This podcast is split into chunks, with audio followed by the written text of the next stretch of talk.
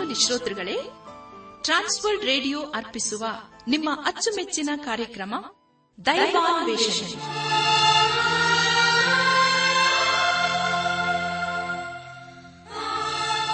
ನಮ್ಮ ದೈವಾನ್ವೇಷಣೆ ಕನ್ನಡ ಕಾರ್ಯಕ್ರಮವನ್ನು ಆಲಿಸಲು ಸಿದ್ಧರಾಗಿರುವ ನಮ್ಮ ನೆಚ್ಚಿನ ಶ್ರೋತೃ ಬಾಂಧವರಿಗೆ ಕ್ರಿಸ್ತೇಸುವಿನ ಹೆಸರಿನಲ್ಲಿ ಪ್ರೀತಿಯ ಸ್ವಾಗತ, ಸುಸ್ವಾಗತ.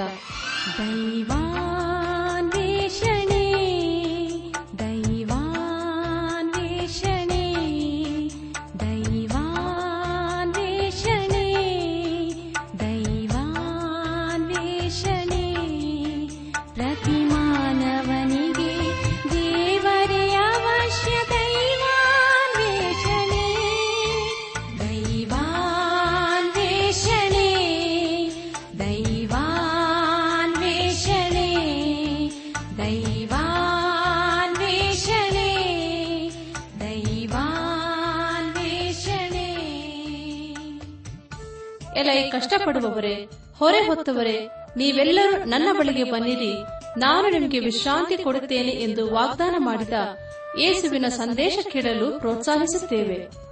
ಪ್ರಿಯರೇ, ದೈವಾನ್ವೇಷಣೆ ಕಾರ್ಯಕ್ರಮವನ್ನು ಆಲಿಸುವಾಗ ಹಲವಾರು ಪ್ರಶ್ನೆ, ಸಂದೇಹಗಳು ಮೂಡುವುದು ಸಹಜ. ಆದ್ದರಿಂದ ಕಾರ್ಯಕ್ರಮದ ಅಂತ್ಯದಲ್ಲಿ ಹೇಳುವ ವಿಳಾಸವನ್ನು ಸಂಪರ್ಕಿಸಬೇಕಾಗಿ ಕೋರುತ್ತೇವೆ. ನಮ್ಮ ಕಾರ್ಯಕ್ರಮವನ್ನು ಸಂಪೂರ್ಣವಾಗಿ ಆಲಿಸಿ ದೇವರ ವಾಕ್ಯದಲ್ಲಿ ಅಡಕವಾಗಿರುವ ಸತ್ಯಾಂಶಗಳನ್ನು ತಿಳಿದುಕೊಳ್ಳಿರಿ.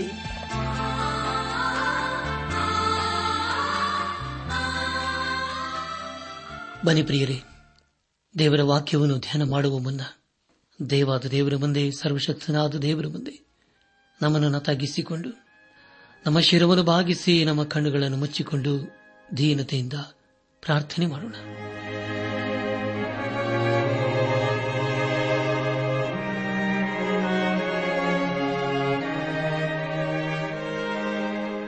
ಭೂಪರ ಲೋಕಗಳ ಒಡೆಯನೆ, ಸರ್ವಸೃಷ್ಟಿಗೆ ಮೂಲ ಕಾರಣನೆ, ಯುಗ ಯುಗಗಳಲ್ಲಿ ಜೀವಿಸುವ ಆತನೇ, ಸ್ತೋತ್ರ ಸಿಂಹಾಸನಾರೂಢನೆ, ನಿನ್ನ ಪರಿಶುದ್ಧವಾದ ನಾಮವನ್ನು ಕೊಂಡಾಡುತ್ತೇವೆ. ದೇವ, ನಿನ್ನ ನಮ್ಮ ಜೀವಿತದಲ್ಲಿ ಆಗಲು ನಂಬಿಗಸ್ತನಪ್ಪ. ನಾವಾದರೂ ಅನೇಕ ಸಾರಿ ಬಿದ್ದು ಹೋಗಿದ್ದೇವೆ, ಸೋತು ಹೋಗಿದ್ದೇವೆ. ಆದರೂ ಕೂಡ ನಮ್ಮ ಜೀವಿತದಲ್ಲಿ ನಿನ್ನ ಉನ್ನತವಾದ ವಾಗ್ದಾನಗಳು ಬದಲಾಗಲಿಲ್ಲ. ನೀನು ನಮ್ಮೆಲ್ಲರನ್ನು ನಿನ್ನ ಪ್ರೀತಿ ಕೃಪೆಗಳೆಂಬ ಕಿರೀಟದಿಂದ ಶೃಂಗರಿಸಿ ಕಾಯ್ದು ಕಾಪಾಡುತ್ತಾ ಇಲ್ಲಿವರೆಗೂ ನಡೆಸ್ತಾ ಬಂದದಕ್ಕಾಗಿ ಸ್ತೋತ್ರ ದೇವ. ಈಗಲ ಕರ್ತನೆ, ಹೊಸ ವರ್ಷದಲ್ಲಿ ನಾವು ಇನ್ನು ಹೆಚ್ಚಾಗಿ ನಿನ್ನನ್ನು ಪ್ರೀತಿ ಮಾಡುತ್ತೇವಪ್ಪ. ಇನ್ನೂ ಹೆಚ್ಚಾಗಿ ನಾವು ನಿನ್ನ ವಾಕ್ಯವನ್ನು ಆಲಿಸಲು ಸಹಾಯ ಮಾಡುದೇವ. ನಾವೆಲ್ಲರೂ ನಿನ್ನ ಜೀವಳ ವಾಕ್ಯನ ಆಲಿಸಿ ಅದಕ್ಕೆ ವಿಧೇಯರಾಗಿ ಬದ್ಧರಾಗಿ ಜೀವಿಸುತ್ತಾ ನಿನ್ನ ಆಶೀರ್ವಾದಕ್ಕೆ ಪಾತ್ರಗಳು ದಯ ತೋರಿಸುದೇವ.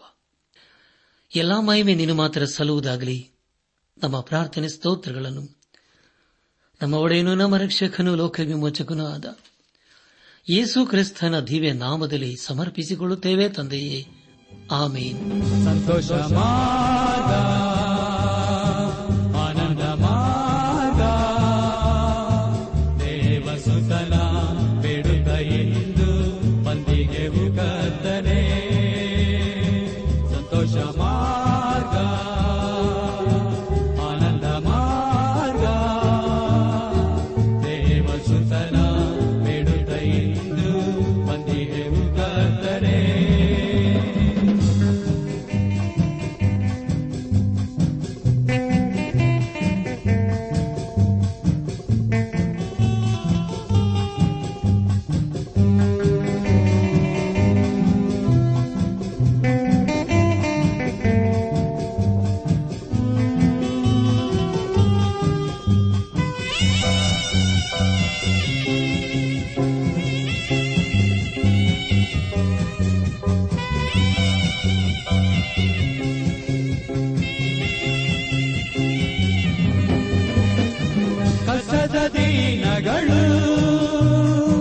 ಸಂತೋಷವಿಲ್ಲವೆಂದು ಹೇಳುವ ದಿನಗಳು ಬರುವ ಮೊದಲು, ಕಷ್ಟದ ದಿನಗಳು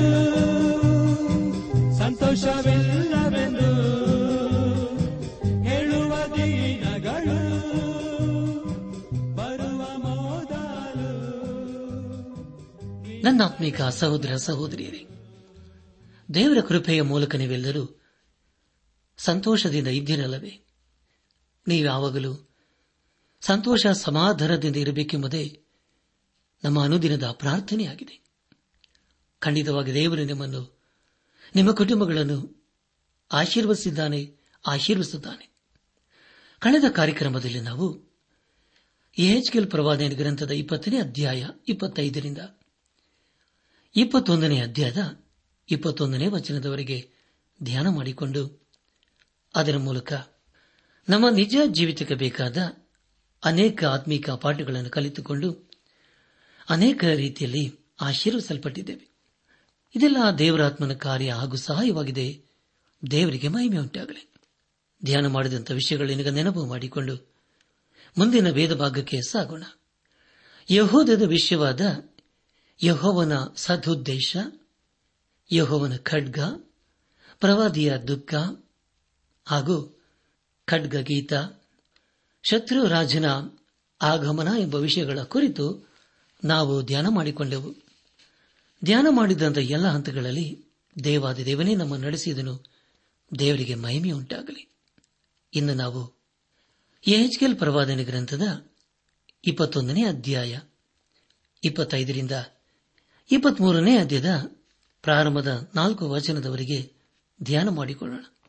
ಪ್ರಿಯ ದೇವಜನರೇ, ಈ ವಚನಗಳಲ್ಲಿ ಬರೆಯಲ್ಪಟ್ಟಿರುವಂತಹ ಮುಖ್ಯ ವಿಷಯಗಳು ಚಿದ್ಕೀಯನ ದುರ್ಗತಿ, ಯೆಹೂದದ ಘೋರ ಪಾಪವು ಯೆಹೂದದ ಎಲ್ಲ ಅಂತಸ್ತಿನವರನ್ನು ವ್ಯಾಪಿಸಿದ್ದು ಎಂಬುದಾಗಿ. ಪ್ರಿಯರೇ, ಮುಂದೆ ಮುಂದೆ ನಾವು ಧ್ಯಾನ ಮಾಡುವಂತಹ ಎಲ್ಲ ಹಂತಗಳಲ್ಲಿ ದೇವರನ್ನು ಆಶ್ರಯಿಸಿಕೊಂಡು ಮುಂದೆ ಮುಂದೆ ಸಾಗೋಣ. ಯೆಹೆಜ್ಕೇಲ್ ಪ್ರವಾದನೆ ಗ್ರಂಥ 21ನೇ ಅಧ್ಯಾಯ 24 ಹಾಗೂ 25ನೇ ವಚನಗಳನ್ನು ಓದುವಾಗ ಹೀಗಿರಲು ಕರ್ತನಾದ ಯೆಹೋವನು ಇಂತೆನ್ನುತ್ತಾನೆ, ನಿಮ್ಮ ಪಾಪಗಳು ಬಯಲಿಗೆ ಬಂದು ನಿಮ್ಮ ಪಾಪಗಳು ನಿಮ್ಮ ಕಾರ್ಯಗಳಲ್ಲೆಲ್ಲ ತಲೆದೋರಿ ನೀವು ನಿಮ್ಮ ಅಧರ್ಮವನ್ನು ನನ್ನ ಜ್ಞಾಪಕಕ್ಕೆ ತಂದು ಪಾಪಿಗಳಾಗಿ ನನ್ನ ನೆನಪಿಗೆ ಬಂದಿರಾದ ಕಾರಣ ಶತ್ರುವಿನ ಕೈಗೆ ಸಿಕ್ಕಿ ಬೀಳುವರಿ. ಇಸ್ರಾಯೇಲಿನ ದೊರೆಯೇ, ದುಷ್ಟನೇ, ಭ್ರಷ್ಟನೇ, ನಿನಗೆ ಸಮಯವು ಹತ್ತರಿಸಿದೆ, ಇದೇ ನಿನ್ನ ಅಪರಾಧದ ಕಡೆಗಾಲ ಎಂಬುದಾಗಿ. ಪ್ರಿಯ ದೇವಜನರೇ, ಇಲ್ಲಿ ಪರಿಶುದ್ಧನಾದ ದೇವರು ಇಸ್ರಾಯೇಲದ ದುಷ್ಟ ಅರಸನ ಕುರಿತು ಹೇಳುತ್ತಿದ್ದಾನೆ. ಅವನು ಬೇರೆ ಯಾರೂ ಆಗಿರದೆ ಅವನೇ ಚಿದ್ಕೀಯನು. ಇಲ್ಲಿ ದೇವರವನಿಗೆ 25ನೇ ವಚನದಲ್ಲಿ ಹೇಳುವುದೇನೆಂದರೆ, ಇಸ್ರಾಯೇಲಿನ ದೊರೆಯೇ, ದುಷ್ಟನೇ, ಭ್ರಷ್ಟನೇ, ನಿನಗೆ ಸಮಯ ಹತ್ತರಿಸಿದೆ, ಇದೇ ನಿನ್ನ ಅಪರಾಧದ ಕಡೆಗಾಲ ಎಂಬುದಾಗಿ. ಕರ್ತನ ಪ್ರಿಯರಾದವರೇ, ದಾನಿಯೇಲ ಪ್ರವಾದನೆ ಗ್ರಂಥ 11ನೇ ಅಧ್ಯಾಯ 35ನೇ ವಚನದಲ್ಲಿ ಹೀಗೆ ಓದುತ್ತೇವೆ, ಜ್ಞಾನಿಗಳಲ್ಲಿಯೂ ಕೆಲವರು ಅಂತ್ಯಕಾಲದವರೆಗೆ ಬೀಳುತ್ತಿರುವರು, ಅದರಿಂದ ಜನರು ಶೋಧಿಸಲ್ಪಟ್ಟು ಶುದ್ಧಿಯಂದಿ ಶುಭ್ರರಾಗುವರು, ಅಂತ್ಯವು ಕ್ಲುಪ್ತ ಕಾಲದಲ್ಲಿ ಆಗುವುದು ಎಂಬುದಾಗಿ.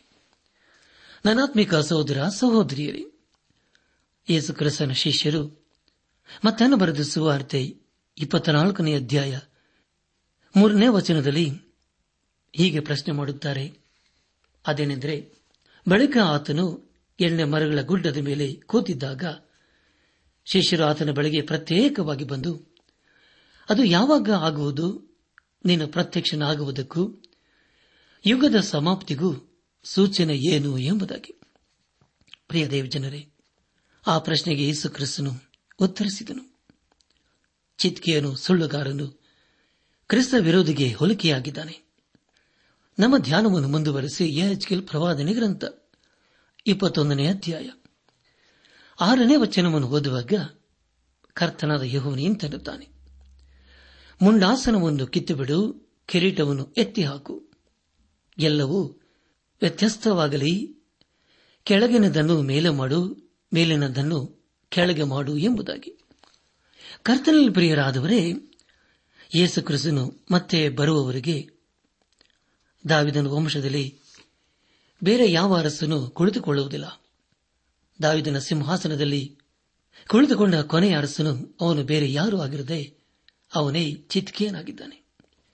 21ನೇ ಅಧ್ಯಾಯ 27ನೇ ವಚನವನ್ನು ಓದುವಾಗ, ನಾನು ದೊಬ್ಬೆ ಬಿಡುವೆನು, ರಾಜ್ಯಕ್ಕೆ ಬಾದಿನು ಬರುವುದರೊಳಗೆ ಒಂದು ಇದ್ದಂತಿರದು, ಅವನಿಗೆ ರಾಜ್ಯವನ್ನು ವಹಿಸುವೆನು ಎಂಬುದಾಗಿ.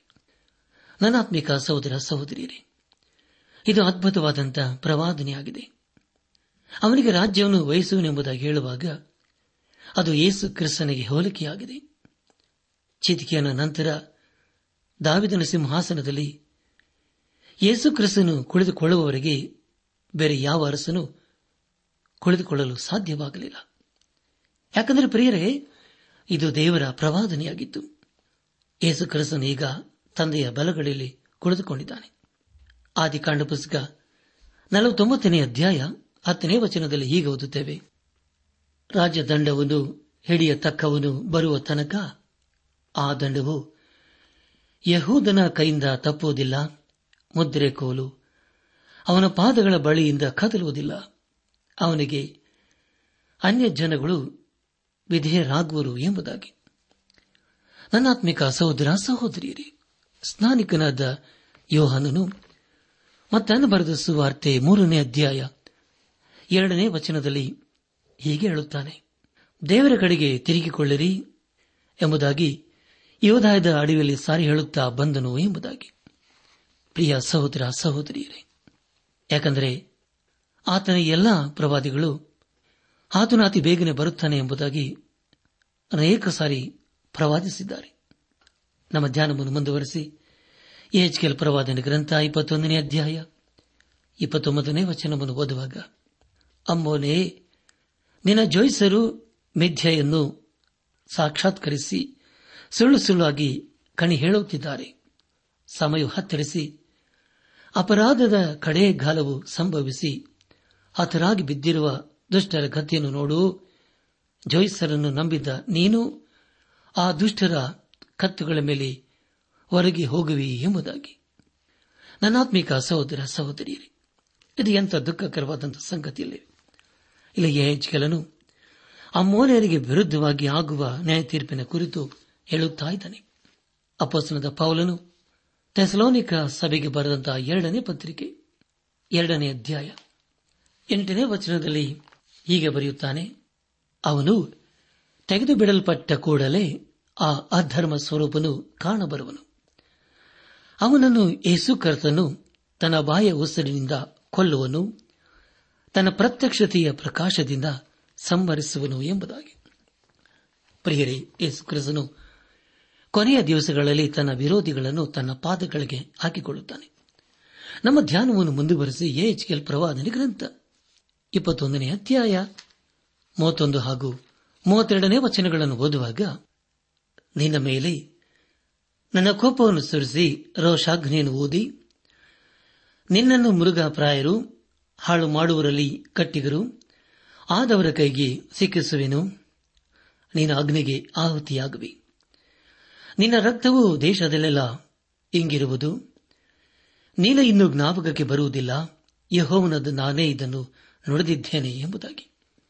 ಪ್ರಿಯ ದೇವಜನರೇ, ಯೆಹೆಜ್ಕೇಲನ ಸಂತತಿಯವರು ಬಾಬಿಲಿಗೆ ಸೆರೆಯಾಗಿ ಹೋಗುತ್ತಾರೆ.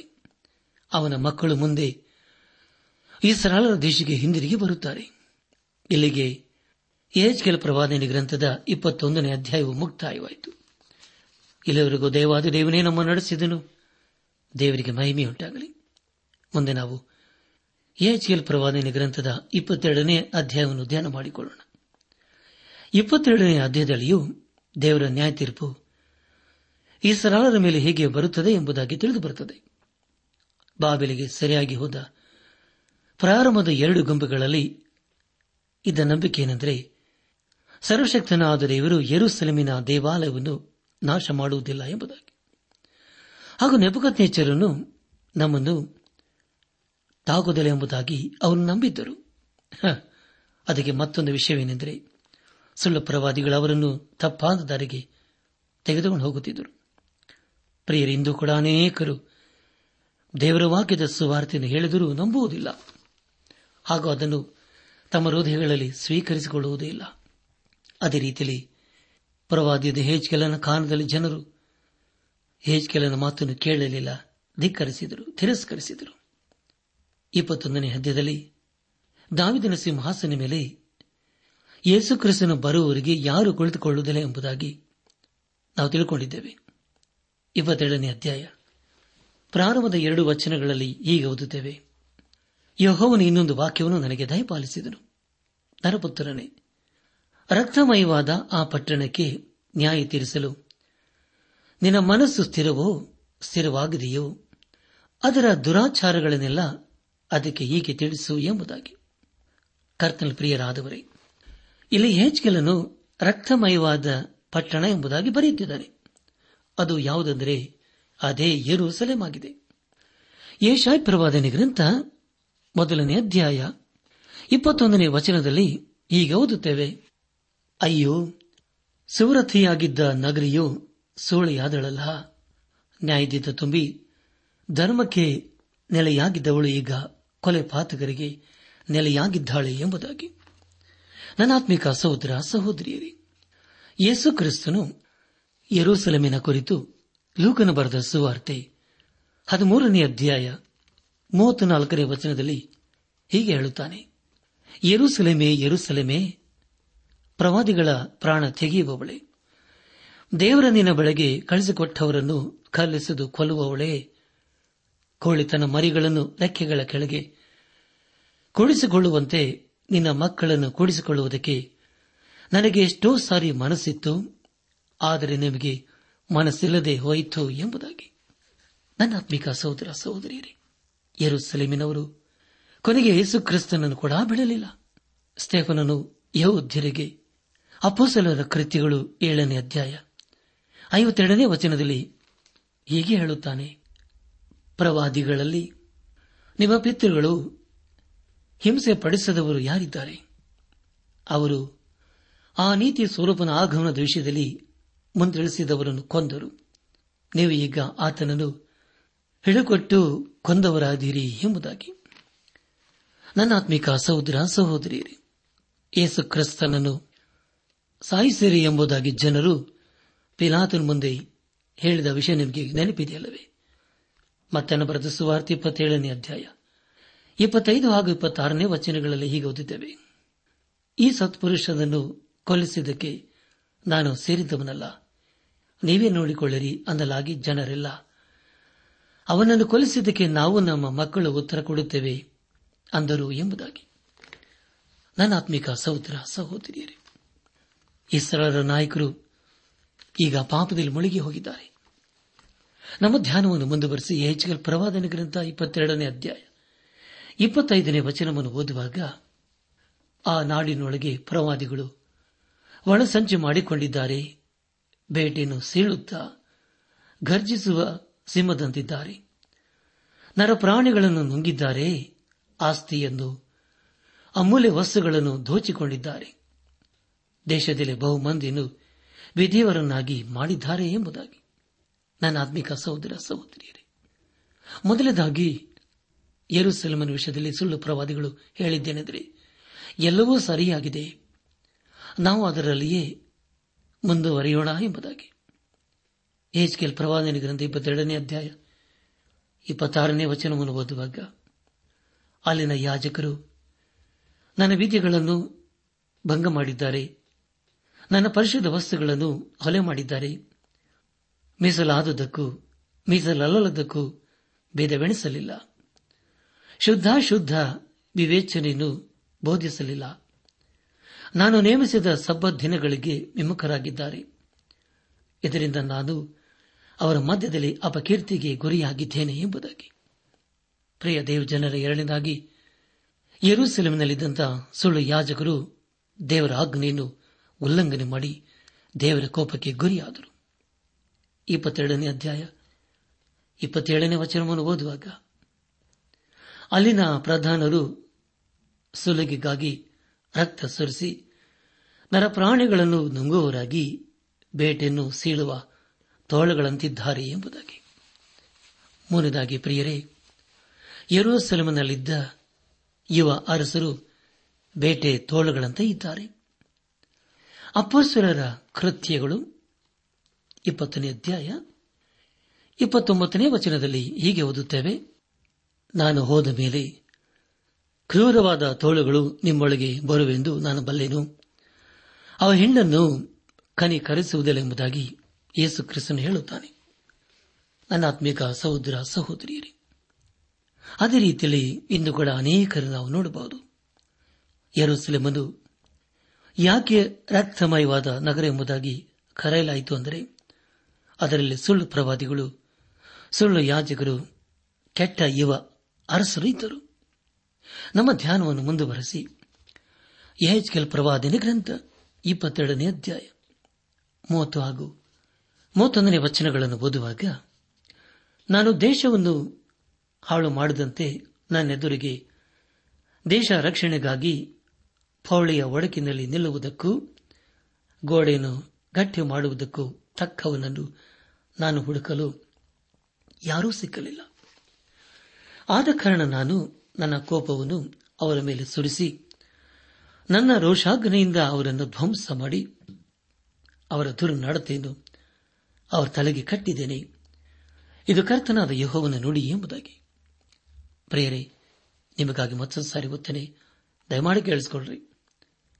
22ನೇ ಅಧ್ಯಾಯ 30 ಹಾಗೂ 31ನೇ ವಚನಗಳು, ನಾನು ದೇಶವನ್ನು ಹಾಳು ಮಾಡದಂತೆ ನನ್ನೆದುರಿಗೆ ದೇಶ ರಕ್ಷಣೆಗಾಗಿ ಪೌಳಿಯ ಒಡಕಿನಲ್ಲಿ ನಿಲ್ಲುವುದಕ್ಕೂ ಗೋಡೆಯನ್ನು ಗಟ್ಟಿ ಮಾಡುವುದಕ್ಕೂ ತಕ್ಕವನನ್ನು ನಾನು ಹುಡುಕಲು ಯಾರೂ ಸಿಕ್ಕಲಿಲ್ಲ.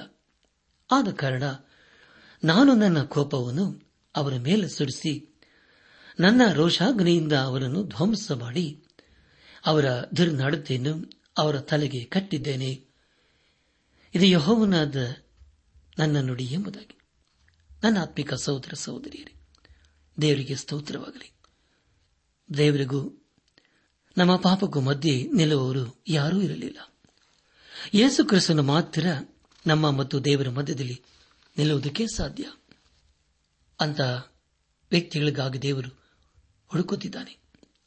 ಇಲ್ಲಿಗೆ ಯೆಹೆಜ್ಕೇಲ ಪ್ರವಾದನೆ ಗ್ರಂಥದ 22ನೇ ಅಧ್ಯಾಯವು ಮುಕ್ತಾಯವಾಯಿತು. ಇಲ್ಲಿವರೆಗೂ ದೇವಾದ ದೇವನೇ ನಮ್ಮ ನಡೆಸಿದನು. ದೇವರಿಗೆ ಮಹಿಮೆಯುಂಟಾಗಲಿ. ಮುಂದೆ ನಾವು ಯೆಹೆಜ್ಕೇಲ ಪ್ರವಾದನೆ ಗ್ರಂಥದ 23ನೇ ಅಧ್ಯಾಯದ ಕೆಲವು ವಚನಗಳನ್ನು ಧ್ಯಾನ ಮಾಡಿಕೊಳ್ಳೋಣ. ಈ ಅಧ್ಯಾಯದಲ್ಲಿ ನಾವು ಇಬ್ಬರು ಸಹೋದರಿಯರ ಸಾಮ್ಯದ ಕುರಿತು ತಿಳಿಕೊಳ್ಳುತ್ತೇವೆ. ಅಕ್ಕನ ಹೆಸರು ಓಹೋಲ, ತಂಗಿಯ ಹೆಸರು ಓಹೋಲಿಭಾ ಎಂಬುದಾಗಿ. ಪ್ರಿಯ ದೇವಜನರೇ, ಈ ಸಾಮ್ಯವನ್ನು ಕೇಳಿಸಿಕೊಳ್ಳುವವರು ಆಶ್ಚರ್ಯಪಡುತ್ತಾರಲ್ಲವೇ? 23ನೇ ಅಧ್ಯಾಯ ಮೊದಲನೇ ವಚನದ ಹೀಗೆ ಓದುತ್ತೇವೆ, ಯೆಹೋವನು ಮತ್ತೊಂದು ವಾಕ್ಯವನ್ನು ನನಗೆ ದಯಪಾಲಿಸಿದನು ಎಂಬುದಾಗಿ. ಪ್ರಿಯ ದೇವಜನರೇ, ಸರ್ವಶಕ್ತನಾದ ದೇವರೇ ಯೆಹೆಜ್ಕೇಲನಿಗೆ ಈ ಸಂದೇಶವನ್ನು ದಯಪಾಲಿಸಿದನು. 23ನೇ ಅಧ್ಯಾಯ 2 ಹಾಗೂ 3ನೇ ವಚನಗಳ ಮೂಲಕ ನಾವು ತಿಳಿಕೊಳ್ಳುವುದೇನೆಂದರೆ ಆ ಇಬ್ಬರು ಸಹೋದರಿಯರು ಕೆಟ್ಟು ಹೋಗಿದ್ದರು ಎಂಬುದಾಗಿ. 23ನೇ ಅಧ್ಯಾಯ 4ನೇ ವಚನವನ್ನು ಓದುವಾಗ ಅವರ ಹೆಸರುಗಳೇನೆಂದರೆ ಓಹೋಲ ಎಂಬುದು ಅಕ್ಕನದು, ಓಹೋಲಿಬಾ ಎಂಬುದು ತಂಗಿಯದು. ಅವರು ನನ್ನ ಹೆಂಡರಾಗಿ ಗಂಡು ಹೆಣ್ಣು ಮಕ್ಕಳನ್ನು ಹೆತ್ತರು. ಓಹೋಲ ಎಂಬುದು ಸಮಾರ್ಯವನ್ನು, ಓಹೋಲಿಬಾ ಎಂಬುದು ಯೆರೂಸಲೇಮನ್ನು ಸೂಚಿಸತಕ್ಕ ಹೆಸರುಗಳಾಗಿವೆ ಎಂಬುದಾಗಿ.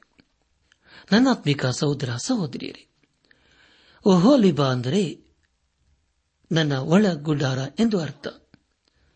ಮತ್ತೊಂದು ರೀತಿಯಲ್ಲಿ ಹೇಳಬೇಕಾದರೆ ದಕ್ಷಿಣ ರಾಜ್ಯ, ಅದರಲ್ಲಿ ಸೊಲೊಮೋನನ ಸುಂದರವಾದ ದೇವಾಲಯ ಎಂಬುದಾಗಿ. ಅದರ ಮೂಲಕ ಜನರು ದೇವರ ಕಡೆಗೆ ಬರುವುದಕ್ಕೆ ಒಂದು ದಾರಿಯಾಗಿತ್ತು. ಓಹೋಲ ಅಂದರೆ ಆಕೆಯ ಸ್ವಂತ ಗುಡಾರ ಎಂದು ಅರ್ಥ. ಅದು ಉತ್ತರ ರಾಜ್ಯಕ್ಕೆ ಹೋಲಿಕೆಯಾಗಿದೆ. ಅವರು ದಕ್ಷಿಣ ಇಸ್ರಾಯೇಲಿನಿಂದ ತೆರಿಗೆ ಬಿದ್ದು ಬೇರೆಯಾಗಿದ್ದಾರೆ. ಒಂದು ಕಾಲದಲ್ಲಿ ಅರಸನಾದ ಯೆಹೋಯಾಕೀನನು ಜನರು ದೇವರನ್ನು ಆರಾಧನೆ ಮಾಡುವುದಕ್ಕೆ ಯೆರೂಸಲೇಮಿಗೆ ಹೋಗಬಾರದು ಎಂಬುದಾಗಿ ಹೇಳಿ ದಾರಿ ತಪ್ಪಿಸಿ ದೇವರಲ್ಲದವುಗಳನ್ನು ಆರಾಧನೆ ಮಾಡುವ ಹಾಗೆ ಪ್ರೇರೇಪಿಸುತ್ತಿದ್ದನು. ಆದರೆ ಪ್ರಿಯರೇ, ಸರ್ವಶಕ್ತನಾದ ದೇವರವರಿಗೆ ನ್ಯಾಯ ತೀರಿಸಲಿದ್ದಾನೆ. ಅದಕ್ಕೆ ಕಾರಣ ಅವರು ದೇವರ ಆಸೆ ಪಡುವ ಆರಾಧನೆ ಹಾಗೂ ಅವರ ಪಾಪವೇ ಆಗಿತ್ತು. ಈ ಸಂದೇಶವನ್ನು ಆಲಿಸುತ್ತಿರುವ ನನ್ನ ಆತ್ಮೀಕ ಸಹೋದರ ಸಹೋದರಿಯರೇ, ದೇವರ ವಾಕ್ಯವು ಎಷ್ಟು ಸ್ಪಷ್ಟವಾಗಿ ತಿಳಿಸುತ್ತದಲ್ಲವೇ, ಯಾರು ದೇವರಿಗೆ ಅವೇಧ್ಯರಾಗಿ ಜೀವಿಸುತ್ತಾರೋ ಅಂತವರ ಮೇಲೆ ದೇವರ ನ್ಯಾಯ ತೀರ್ಪು ಬರುತ್ತದೆ. ಯಾರು ದೇವರಿಗೆ ವಿಧೇಯರಾಗಿ ಜೀವಿಸುತ್ತಾರೋ ಅಂತವರ ಮೇಲೆ ದೇವರ ಆಶೀರ್ವಾದವಿರುತ್ತದೆ. ಆದ್ದರಿಂದ ಪ್ರಿಯ ದೇವಜನರೇ, ಆಲಿಸಿದ ವಾಕ್ಯದ ಬೆಳಕಿನಲ್ಲಿ ನಮ್ಮ ಜೀವಿತವನ್ನು ಪರೀಕ್ಷಿಸಿಕೊಳ್ಳೋಣ. ಒಂದು ವೇಳೆ ನಾವೇನಾದರೂ ದೇವರಿಂದ ದೂರ ಹೋಗಿರುವುದಾದರೆ ಅಥವಾ ದೇವರ ಅಸಹ್ಯ ಪಡುವಂತಹ ಸಂಗತಿ ನಮ್ಮಲ್ಲಿರುವುದಾದರೆ, ಪಾಪವನ್ನು ಪ್ರೀತಿ ಮಾಡುತ್ತಾ ಇರುವುದಾದರೆ ಇಂದಿಗೆ ಎಲ್ಲವನ್ನೂ ಬಿಟ್ಟು ಬಿಡೋಣ. ನಮ್ಮ ಜೀವಿತದಲ್ಲಿ ಯೇಸು ಕ್ರಿಸ್ತನನ್ನು ಹಿಂಬಾಲಿಸೋಣ. ಯಾಕೆಂದರೆ ಪ್ರಿಯರೇ, ಯೇಸು ಕ್ರಿಸ್ತನೇ ಮಾರ್ಗವೂ ಸತ್ಯವೂ ಜೀವವೂ ಆಗಿದ್ದಾನೆ. ಯಾರ್ಯಾರು ಆತನನ್ನು ನಂಬುತ್ತಾರೋ ಅವರೆಲ್ಲರೂ ರಕ್ಷಿಸಲ್ಪಡುತ್ತಾರೆ. ಆದ್ದರಿಂದ ಇಂದೇ ನಾವು ಯೇಸು ಕ್ರಿಸ್ತನ ಪರಿಶುದ್ಧ ರಕ್ತದ ಮೂಲಕ ನಮ್ಮ ಪಾಪ ಅಪರಾಧ ದೋಷಗಳನ್ನು ತೊಳೆದುಕೊಂಡು ಪರಿಶುದ್ಧರಾಗಿ ಪರಿಶುದ್ಧನಾದ ದೇವರನ್ನು ಆರಾಧನೆ ಮಾಡುತ್ತಾ ಆತನ ಆಶೀರ್ವಾದಕ್ಕೆ ನಾವು ಪಾತ್ರರಾಗೋಣ. ಪ್ರಿಯರೇ, ಇದು ಒಂದೇ ಒಂದು ಜೀವಿತ, ಬೇಗನೆ ಗತಿಸಿ ಹೋಗ್ತದೆ. ಆ ದಿನವೂ ನಮ್ಮ ಜೀವಿತದಲ್ಲಿ ಬರುವುದಕ್ಕೆ ಮುಂಚಿತವಾಗಿ ಇಂದೇ ನಾವು ದೇವರ ಕಡೆಗೆ ತಿರುಗಿಕೊಳ್ಳೋಣ, ಪಾಪದ ಜೀವಿತಕ್ಕೆ ಬೆನ್ನಾಕೋಣ. ಹಾಗೆ ಮಾಡುವುದಾದರೆ ಪ್ರಿಯರೇ, ಅದಕ್ಕಿಂತಲೂ ಉತ್ತಮವಾದಂತಹ ತೀರ್ಮಾನ ಮತ್ತೊಂದಿಲ್ಲ. ಆದ್ದರಿಂದ ಇಂದೇ ನಾವು ಯೇಸು ಕ್ರಿಸ್ತನ ಕಡೆಗೆ ತಿರುಗಿಕೊಂಡು ಆತನ ಮಾರ್ಗದಲ್ಲಿ ನಾವು ಜೀವಿಸುತ್ತಾ ಆತನ ಆಶೀರ್ವಾದಕ್ಕೆ ಪಾತ್ರರಾಗೋಣ. ದೇವರ ಸಂತೋಷ ಸಮಾಧಾನ ನಿಮ್ಮೊಂದಿಗೆ ಸದಾ ಇರಲಿ.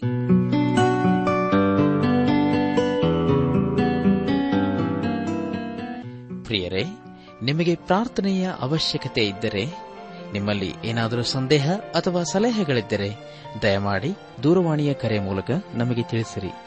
ನಮ್ಮ ಮೊಬೈಲ್ ದೂರವಾಣಿ ಸಂಖ್ಯೆ 9845616412.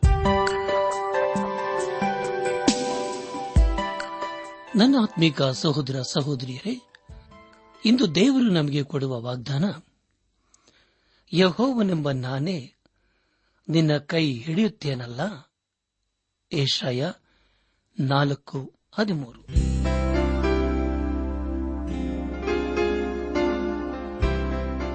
ಪ್ರಿಯರೇ, ಇದುವರೆಗೂ ಆಲಿಸಿದ ದೈವಾನ್ವೇಷಣೆ ಕಾರ್ಯಕ್ರಮವು ನಿಮ್ಮ ಮನಸ್ಸಿಗೆ ಸಮಾಧಾನ, ಸಂತೋಷ ನೀಡಿದೆಯೆಂದು ನಾವು ನಂಬುತ್ತೇವೆ. ನಮ್ಮೆಲ್ಲರ ಸೃಷ್ಟಿಕರ್ತನಾದ ಯೇಸು ನಮ್ಮೊಂದಿಗೆ ಸದಾ ಇರುವಾತನಾಗಿದ್ದಾನೆ. ನಿಮ್ಮ ಚಿಂತೆ, ದುಃಖ, ಕಾಯಿಲೆ, ಕಷ್ಟಗಳ ಪರಿಹಾರಕ್ಕಾಗಿ ಆತನ ಹೆಸರಿನಲ್ಲಿ ಪ್ರಾರ್ಥಿಸಿರಿ. ನೀವು ನಮ್ಮ ವಿಳಾಸಕ್ಕೆ ಸಂಪರ್ಕಿಸುವುದಾದರೆ ನಾವು ನಿಮಗಾಗಿ ಪ್ರಾರ್ಥಿಸುತ್ತೇವೆ ಹಾಗೂ ಉತ್ತರಿಸುತ್ತೇವೆ.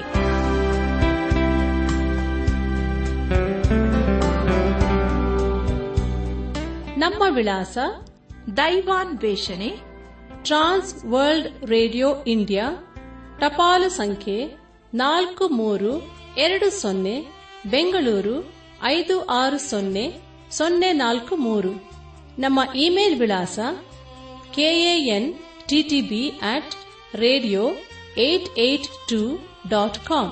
ನಮಸ್ಕಾರ ಪ್ರಿಯರೇ.